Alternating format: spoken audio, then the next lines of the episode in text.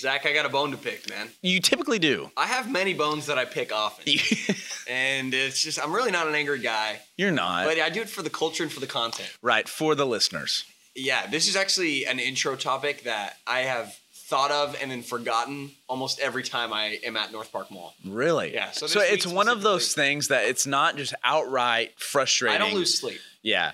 But you like if someone were like, "Hey, what happened today that like frustrated you?" but you wouldn't think to tell somebody, this is it. This is it. Yeah, but in the moment you're like, I there's a little rage. Yeah. Have you seen the meme of like Arthur? Like, yeah, yeah, Arthur- yeah. The Arthur fist. Yeah, the fist. It makes me Arthur fist. What Uh, Cooper, what makes you Ar- Arthur Uh, Fist? Okay, yeah. I mean, let's let the cat out of the bag and pick Yeah, the bone. yeah, Is that pick- the phrase? Uh pick your bone. Okay, pick your bone. I'll pick my bone. and it's an it has to do with escalators, Okay. Which are a great invention. Oh, I who thought of that? I mean, I was literally looking Moving at the other day and I was stairs. like, that's amazing. Not only does it go up, but it's not even like a full staircase. Like it's a contained. Like you could walk under one. yeah. Like they contained it pretty well. Yeah. It's just a conveyor belt of stairs. Just that's just ingenuity. Yeah. that's that is it's the American dream is what it is. Yeah, and I don't even know if they were built in America. I'll look it up while you explain your your bone you're picking. Great. So, Zach, I am still to this day everyone's favorite Lululemon. Lululemon, yeah, yeah. of You know- course. I mean, you know the vibes. Yeah. And I work at the Lululemon store at North Park Mall. Again, please feel free to come visit me. I actually only work Saturdays now Really? because I got a full time job. Full time coop. I'm a full time coop. Congrats, Coop. Full time at Watermark Community Church. Congrats. I work at our local church That's huge. as the Wake, which is the middle school team. Where we Wake both serve. Coordinator. We both serve with Yeah. some, I mean, just absolute goon balls of sixth graders that go to Providence Middle School. Yeah.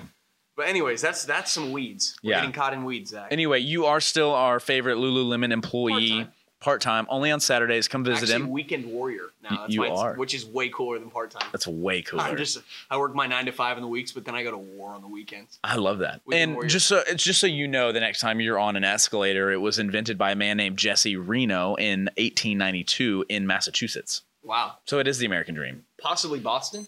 Pro- possibly Who knows? That's near. Wait, created a novelty ride at Coney Island in New York oh, it from his patent. park. It was an amusement park ride. It was probably a horrible. It was terrible, but they, they realized it was probably pretty. oh, Okay, then it was redesigned in 1897 by Charles Seeberger, and it was named the Escalator. I mean, I'm. That's guys. You're gonna get you get the truth. That's good. That's good.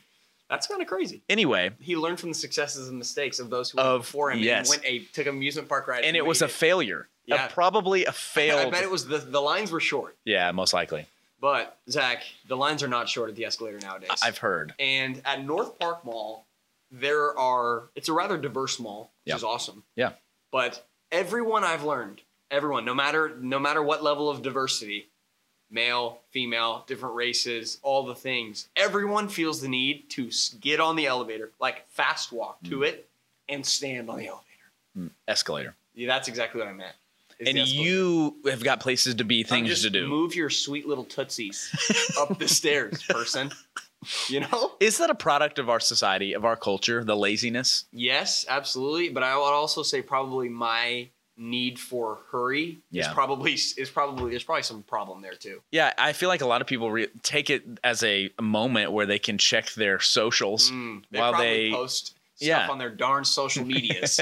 um, yeah, these Them- Gen Z kids. We actually are. we both are. But And we're proud. I'm trying to think. So here's Yeah. the deal. I'm trying to I think if I have an issue with that. this happens often to me. I'm I'm coming from one side, I see the escalator, and there's a large gap, and I'm Mhm. like, okay, great. Like I can kind of, I can walk up. Also, I have a limited time of 30 minutes for my lunch break. Okay, that As I ma- go to that helps. Yeah, so yeah. that adds to That's good context. But what always happens is I will be close, and then as I'm about like probably four feet away, someone else is stepping onto the escalator, Mm. and now I'm stuck behind there.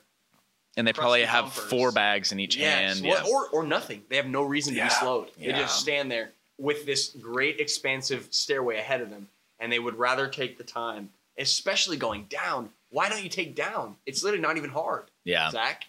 Just to work. walk.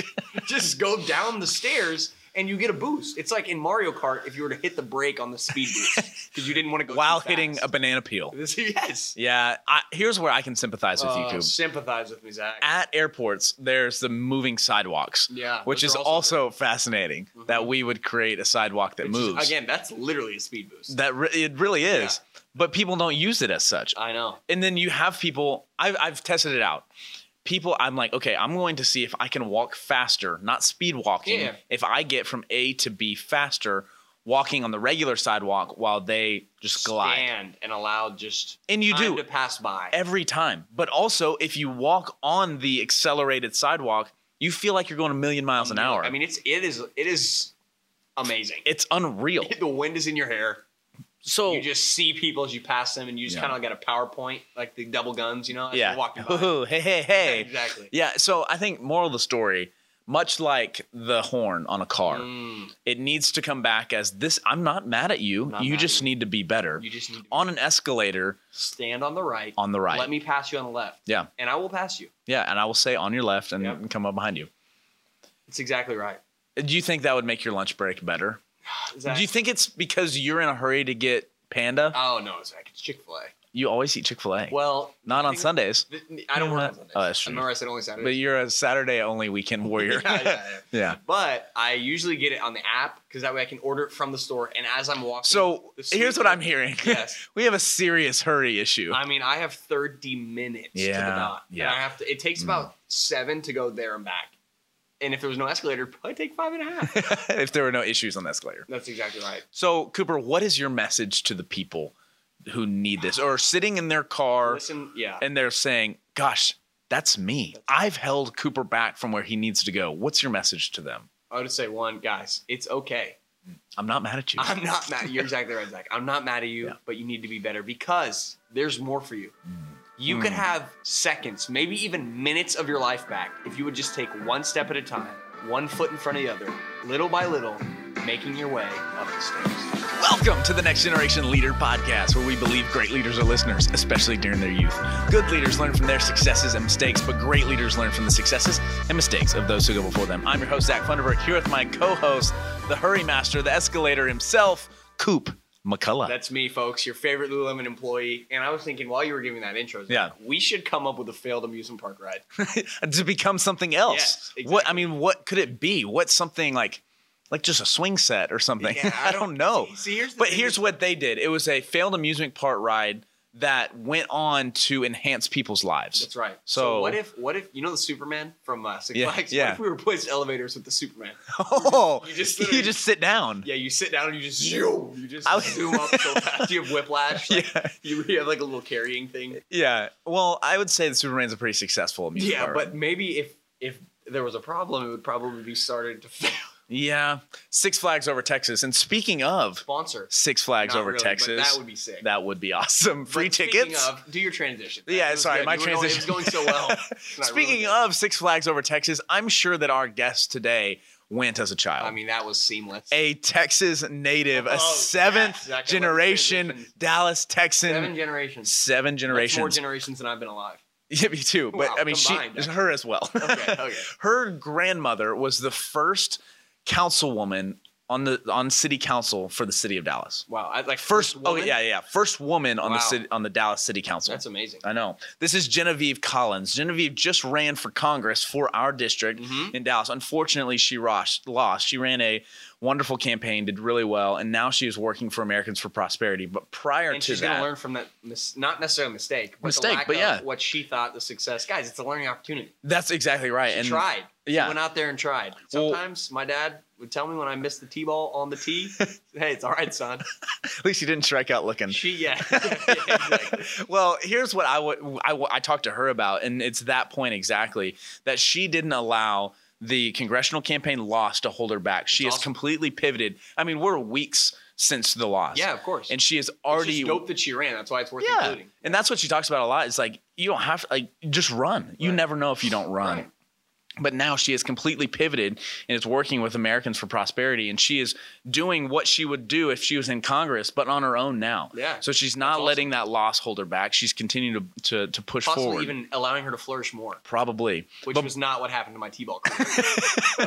pri- prior to that, she worked as a, a business executive for many years, so she has a lot of experience in that, and she's just very fun, Uh, She was Awesome. it was a fun person to talk to, and she was very energetic, outgoing, and she's inspiring. You love interviews like that. I do. You gotta love an interview. And you can tell it in the energy I have as Yeah. well. And the way she ended, she ended with a Teddy Roosevelt quote. Oh gosh, that just. I'm not that gonna say it. going, I'm not gonna say You're a it. Teddy guy. But I love, loves himself love me Teddy. some Theodore. But I'm, I'm not gonna say it. You just have to listen. But it was one of those. She said it, and it was the the question. Of course, what would you tell your 20 year old self? I mean, we know where this is going. Yeah, it's how it ended. And I like sat there for a second and all I could think about was your famous quote is put that on a tweet and send it or yeah, exactly. And I I said that. And I want everyone listening to to stick it out. Don't just skip to that point. Yeah, Listen to this whole interview and get to that moment it- because I'm you sure It will just builds towards. This Oh my moment, gosh. It's just like a the angels are singing as the just the climax. Of this and you will immediately run through a brick wall right into your congressional campaign. So make sure you're not home near brick walls. Here's one more thing I want to say before we get into our interview. Say it, Zach.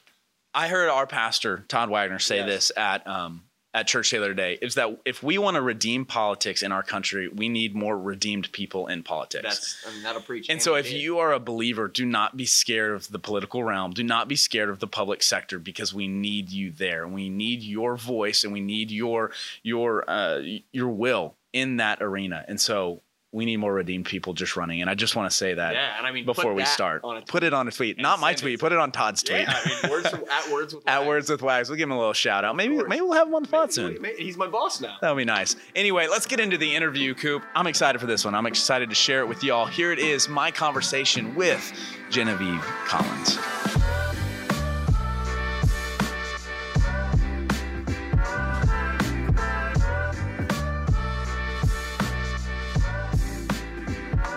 Well, Genevieve, it's so good to see you and so nice to meet you. Thank you for taking time out of your busy schedule to, to meet with me and answer some questions about, about leadership and about your experiences in the past. But speaking of those experiences, why don't you just introduce yourself? Who are you and how do you get to where you are today?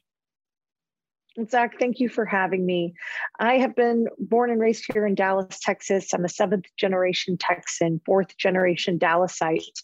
And I say that because most people know me for my congressional run for Congress. I was the Republican nominee for Congress in District 32. That's here in Dallas County.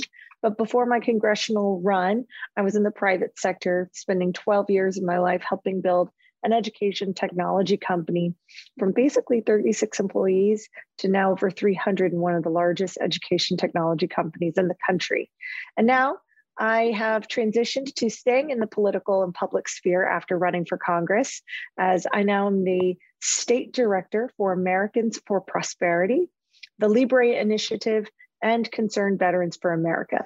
All three brands are under the Americans for Prosperity umbrella, which is a nonpartisan political organization that is the premier organization that blends policy, donor, and grassroots activists together to champion and support policy that improves the lives of all Texans.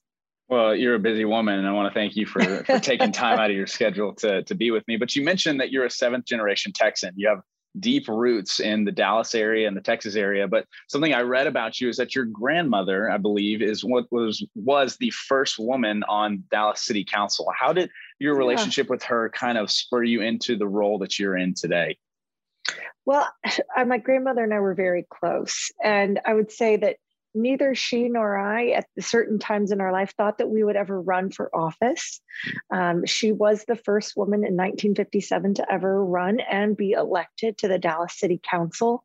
My grandmother was incredibly modest and humble, but wicked smart and a very shrewd uh, woman, but very capable and very uh, thoughtful listener, which I think made her a very a very good council member. Um, she she didn't necessarily instill that this is something that I should do, but she really kind of gave instilled a sense of stewardship and leadership that you need to be a part of your community and you need to serve your community with integrity and with a true character and compassion. Yeah, I love that. And that led you into running for Congress in the 32nd Yeah. district here in Dallas. And and you ran a wonderful campaign. It was awesome. Thank I you. got the opportunity to follow that whole race and it really was so great. And we're all so proud of you. Um, but what are some lessons that you can give us that you learned from from that race? Well, I had never run for anything in my life. So, full disclosure, that's the biggest lesson is that you don't need permission to run for something that you believe in. Mm. And, you know, I was 34 running for public office for Congress, no less. And I'd never run for like student body council or anything, anything ever. I've just run around a track. And you know, there were a lot of people. it's true. That was good. that, uh, but people want to know. People want to, you know, be able to elect you, you know, to go run. And the reality is, like, if you feel a calling and a need to do it, go go do mm-hmm. it. You don't need anyone's permission to go serve your heart. And I would say, secondly, I would recommend that everyone runs for office, whether it's PTA, student body council, or president, and everything in between.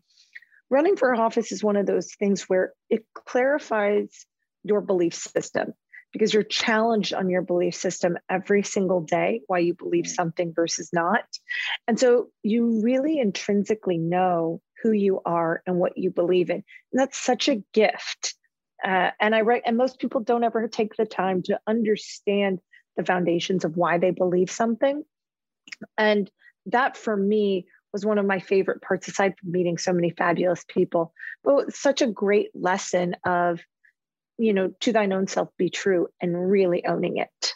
Yeah. And I think, yeah, that's so important to know your principles and to be able to run on those. And, and something that you talk about a lot is this idea of persistence and perseverance and never giving up. And what I think is so fascinating about your story is that you run this wonderful campaign, you don't end up winning, yet you continue to, to press forward. You don't give up on those principles. And now it leads you to where you are at um, Americans for Prosperity. And so I think there's such a huge lesson in there. So for you, whether it's in the private sector or now more in the public public eye in the public public sector what does the idea of never getting up giving up or persistence mean to you? So my whole life my dad has told me patience and persistence produce profits. Hmm. um, that is something that he's instilled in my sister and i. And the reality is i don't have patience at all full disclosure.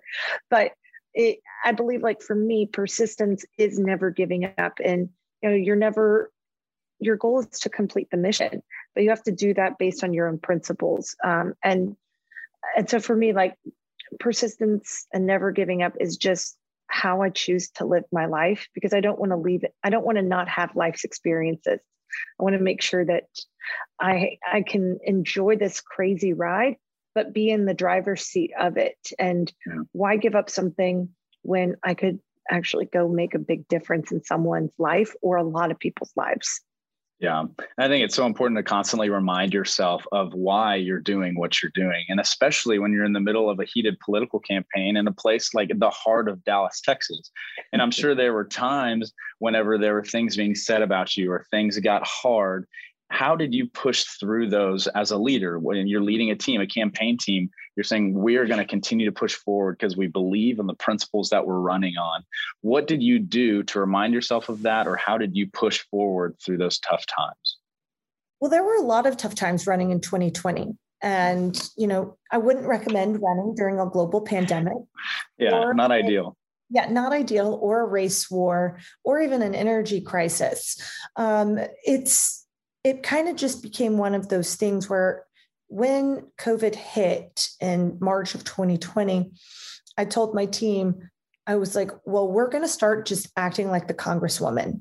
And, you know, people are expecting me to lead. Let's demonstrate how I will do that. Hmm. And and, I, and that really became the modus operandi for how we just didn't give up, how we pivoted through really challenging circumstances, is that a lot of people will kind of quiver and fall down on following through. And when you're in a leadership position, it's your fundamental responsibility to go deliver because there's a lot of people looking and counting on you to do it. They just didn't know that you were going to be their messenger.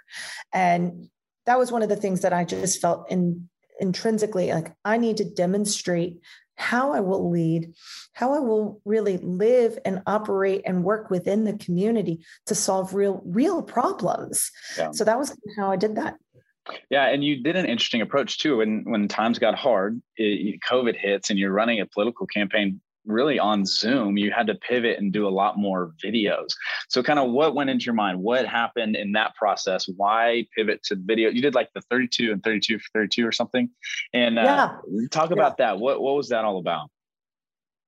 So I did 32 videos in 32 days for the 32nd district. And that was actually how I launched my campaign. And I talked about different issues every single day. Why am I running for office? Why do, you know, what was my relate what's my relationship with the Lord? Um, I talked about my grandmother. I talked about healthcare and education. And I just wanted to demonstrate that even before covid that you can have a you can have innovative ideas. You can reach into new audiences by leveraging video. And then because and i'm also a millennial and so i'm running i'm like the only millennial in my race right, right. so i want to reach into younger audiences and make them feel included in this journey with me. And so one once covid hit it was not like a oh my God, we have to scramble and figure something out. It was, you know, we've been doing videos consistently, you know, a minute or less tried to be a minute or less uh, yeah. every single video and now we can just pivot quickly but now instead of you know being out shooting the videos we brought people in. So i did a whole series like on small business owners really spotlighting small businesses during covid. Uh, talked to health providers really spotlighting them as part of my texas first platform and so really we went out and sought out people to interview and bring into my community and and also uplift them and their business and their goals uh, and just kind of spread the wealth and share the love. Yeah. And I think it's so important, even as leaders, to be able to keep your eyes up and see what is coming on the horizon and how do we need to pivot in order to continue to push forward. Something you've said in the past is uh, when, when asked on the, the topic of perseverance and never giving up, you said never give up on your team, yourself, principles, integrity, doing the right thing, especially when people aren't looking. And I think that last part, the piece of especially when people aren't looking, is so important. And especially in today's age, there's so many people who can be one person in the public eye. And then later we find out that there's someone different behind closed doors. Especially for you now, you're more in the public scene. People know who you are. What does that mean to you now? That integrity piece and being the same person in front of the door and both behind as a leader. Yeah, it's something that I took very seriously just on the onset of my campaign is that I didn't want to change through the process, even though, you know, by going through something so monumental, you will change, but your interpersonal relationships shouldn't change because you, at your core, are still the same person, even though there's a lot of people pulling at you to be something different. And, you know, that for me, I was, I always knew you know people can ask me to wear their cloak or uh, wear whatever their armor is but that's not authentic to me. And i can't i can't wear your issue as my number one issue if that's not if that's not truly my number one issue. And I think that we're in a society now where we're oftentimes pandering and saying, yes, I'm going to make that my number one issue when it's really not. And we kind of forget and lose sight of our North Star. And for me, like the whole thing about persistence and doing what's right, especially when people aren't looking and being part of a team, is when I was a rower. I spent seven years as a rower and I competed at the NCAA championship every year in college. And it's really easy for people to slack off in the middle of a race because there's they're one of eight.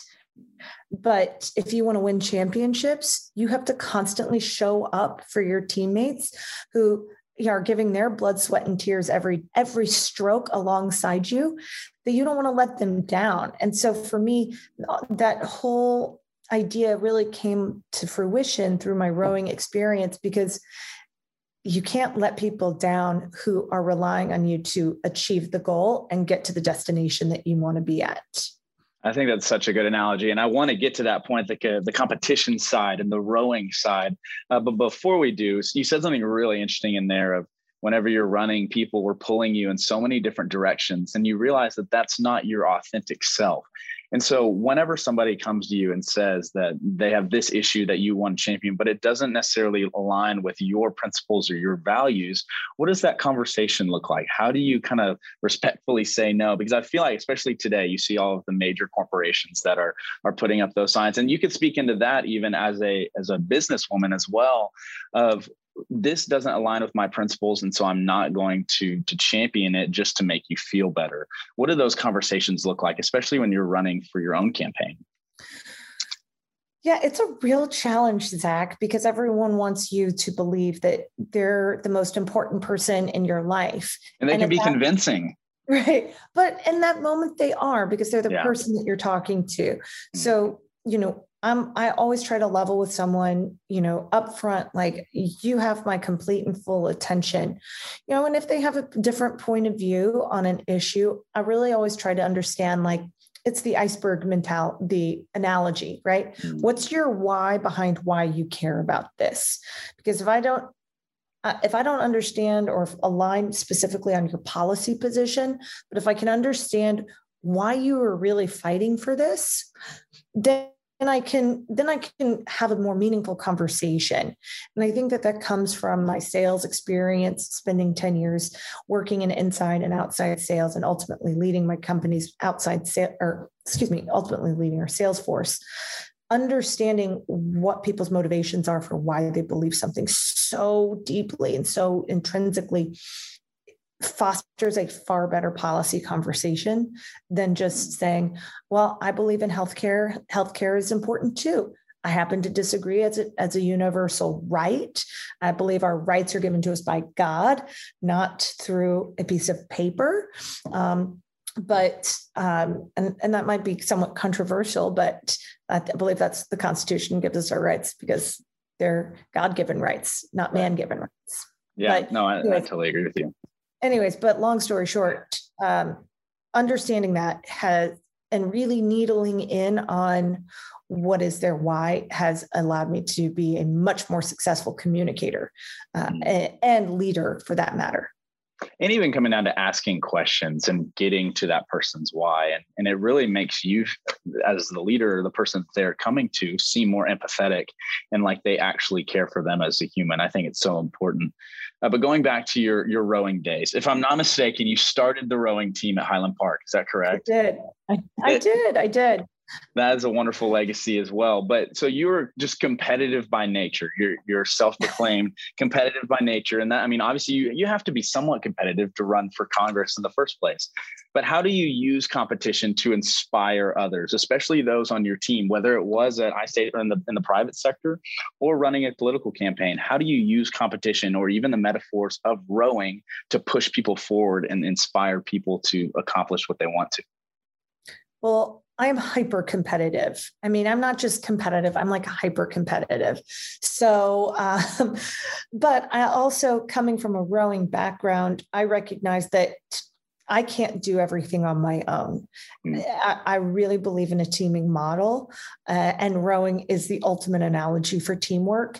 And what I did in my own te- in my own congressional team, and this is what I do in my own personal business, uh, building a business. I like to hire specialists. I like to hire people that are really good at doing, you know, one or two specific things. Mm. A lot of people hire generalists. Um, I think that there's a there's a role for both but if you're trying to really achieve a specific goal i want to have a lot of specialists executing and doing what they do best oftentimes we, you know there are so many books out there and um, blogs that are always like, you need to work on the 20% of things that you're not good at. Yeah. I completely disagree. Right. You need to be tripling down on the 80% of things you're great at. You know, then you're going to be so much more effective. So, from a competitive standpoint, when you bring a lot of people together that specialize and excel in doing the thing that they're good at, and they're getting a constant feedback loop of success, then it breeds more success. And everyone else sees that success. And it ultimately creates this competitive and fosters a naturally but supportive competitive environment where we're all working to achieve and compete for the same goal. And so that's kind of how I built my business experience, built my businesses, um, and even my own congressional campaign because like I I hate to lose more than I like to win. Yeah. And I ask that per I ask that question of every single person I hire. To me, it's the most important question after, you know, 10 rounds of interviews. The one question, if I'm on the fence, if you answer it in a way that doesn't make sense to me, I won't hire you. Um, but I hate to lose more than I like to win. And so um, it's just that's just my my way of being super competitive because I know that I will kill myself to make sure that I don't lose because that lasting, lingering feeling of a loss yeah. is hurts so much more than the temporary euphoria of a win. Mm, uh, that's so good. I, I want to go back to hiring specialists. I think that's so interesting because there, there, I know that there's someone listening to this that heard you say that, and then they realized that they're putting way too much time into public speaking or something that they are not necessarily great at what would you say to that person that you need to maybe switch or pivot your focuses to something that you are really good at and then push forward those while also somewhat developing those other skills what's your message to that person yeah it's first off what are you interested in mm-hmm. because what you're interested in you're going to naturally gravitate towards being better at um, secondly can you make a money can you make money at being at doing what you're interested in sometimes that's the case for but most of the time it's not. But you have people by nature have gifts, and uncovering what your gift is is eh, like literally 90% of life's battle. You know, my boyfriend is an actual rocket scientist. Um, I can't do math. I mean, I know what an isosceles triangle is, but like doing calculus on a daily basis is not my gift you know but public speaking and engaging with people is what i enjoy doing and um, and i think that you will find more personal fulfillment and joy in specializing and knowing what your lane is and what your gift is and investing time in that doesn't mean that you don't pay attention to the things that you'd like to be better at but it means that you're really allowing yourself to thrive in a place where you can be successful. Mm, that's good. You also mentioned in there there's a question that you ask in every interview. What is that question? for for the person listening for the person listening who's going to end up in an interview with you one day so they'll be prepared so i always ask it's the absolute last question i ask people um, and especially when you're look, when you're hiring salespeople, to me, it's do you hate to lose or do you love to win? Okay. And it's really a philosophical question of how do you approach. To me, it's how do you approach life. You know, mm-hmm. I personally, I kind of grind things out. You know, um, where I just hate to lose because I don't like that lasting, lingering feeling. Um, but other, there's a lot of people out there. They're like, no, I love to win. That feels great. Yeah. Um, and it's just you understand how people are motivated and and then how they're going to be motivated in your operating system and you know for people that like to, that love to win i have i've hired a few of them um, i don't pers- I, i've not I've not seen them, you know, be super successful because they. What I find is sometimes you love to win, but you, but sometimes they quit early, mm. um, and and I'm so competitive that I will refuse to quit. I will. I cannot yield. Is like yeah. how yeah. I hate to lose. No, I love that. So if you're in an interview and you're asked that question, what is your answer? I know it's I hate to lose, but what is your more? Is there any more there?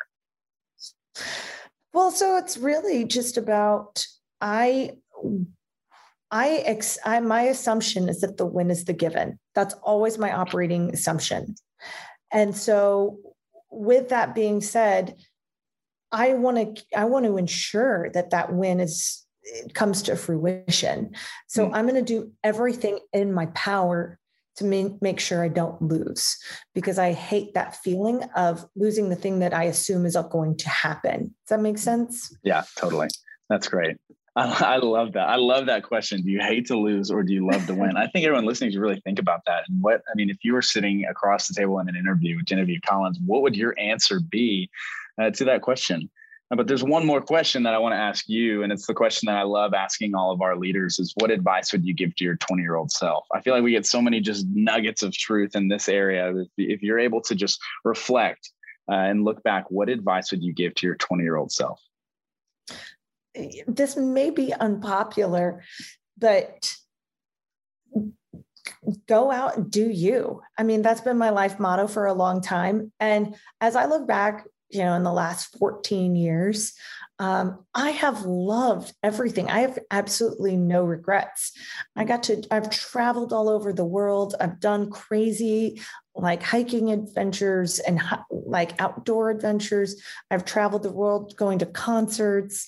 Um, I've helped build an enormous successful business. I've run for Congress out of nowhere. And I guess it's just continue, I would say, continue to have no fear. Mm-hmm. Um, I, I don't, by nature, it's just not, I don't have fear. I, I I'm very blessed because I just don't suffer from that, I guess. Yeah. Um, but you know there's so much of the world for young people now where there's so much writing on what other people think of us how many likes are you getting how many people are interacting with your podcast or your social media channels or whatever it is and and sometimes that's a barrier for people to even take a take the first step to being on that journey. And um and barriers often become fears later. And so um so i would just say continue to have no fear uh, because what's the worst you can do? Fail? I mean I'd rather fail while daring greatly than ever be with those cold and timid souls that know neither victory nor defeat. good. Put that on a T-shirt and sell it. That's a good one. I, uh, I love Teddy that. Roosevelt's quote, but That's, yeah. you know, I'll tell you, the man in the arena. I love it, and I, I think it just reiterating that is that if you are looking towards the future, just continue to press forward. Do you with no fear, because that fear leads into barriers of your success and future fulfillment. I think that's so good, and I hope we we take that advice, we heed it. And Genevieve, thank you so much for your time and, and being with me today. Oh, it's my pleasure, Zach. I'm so grateful to you. And thank you for your friendship and your support. And I look forward to following you and your success. Well, thank you. I appreciate it.